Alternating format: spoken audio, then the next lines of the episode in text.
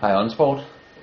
Så er jeg på Mallorca sammen med banelandsholdet, og mine videodagbøger bliver igen genoptaget. Der har gået lang tid siden sidst, det var lige inden OL, men det betyder ikke, at jeg har ligget på den lade side i min pause fra onsport-filmene, for jeg har nemlig været på kursus, så I kan få endnu flere skæve og sjove og skøre og også nogle lærerige programmer den næste lange stykke tid. Jeg glæder mig i hvert fald til at lave rigtig mange spændende ting. Jeg har blandt andet lært om synk, det er mig. Og så har jeg lært noget om nogle dækbilleder, og jeg har lært noget om, at lyden er vigtig.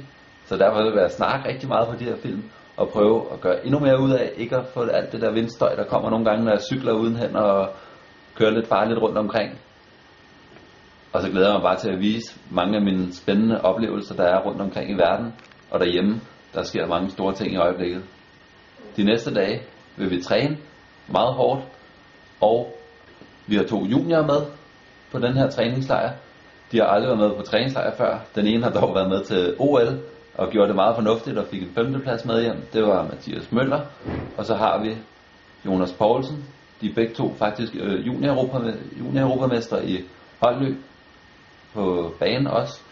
Og det er jo så dem, der skal være med til at danne det nye hold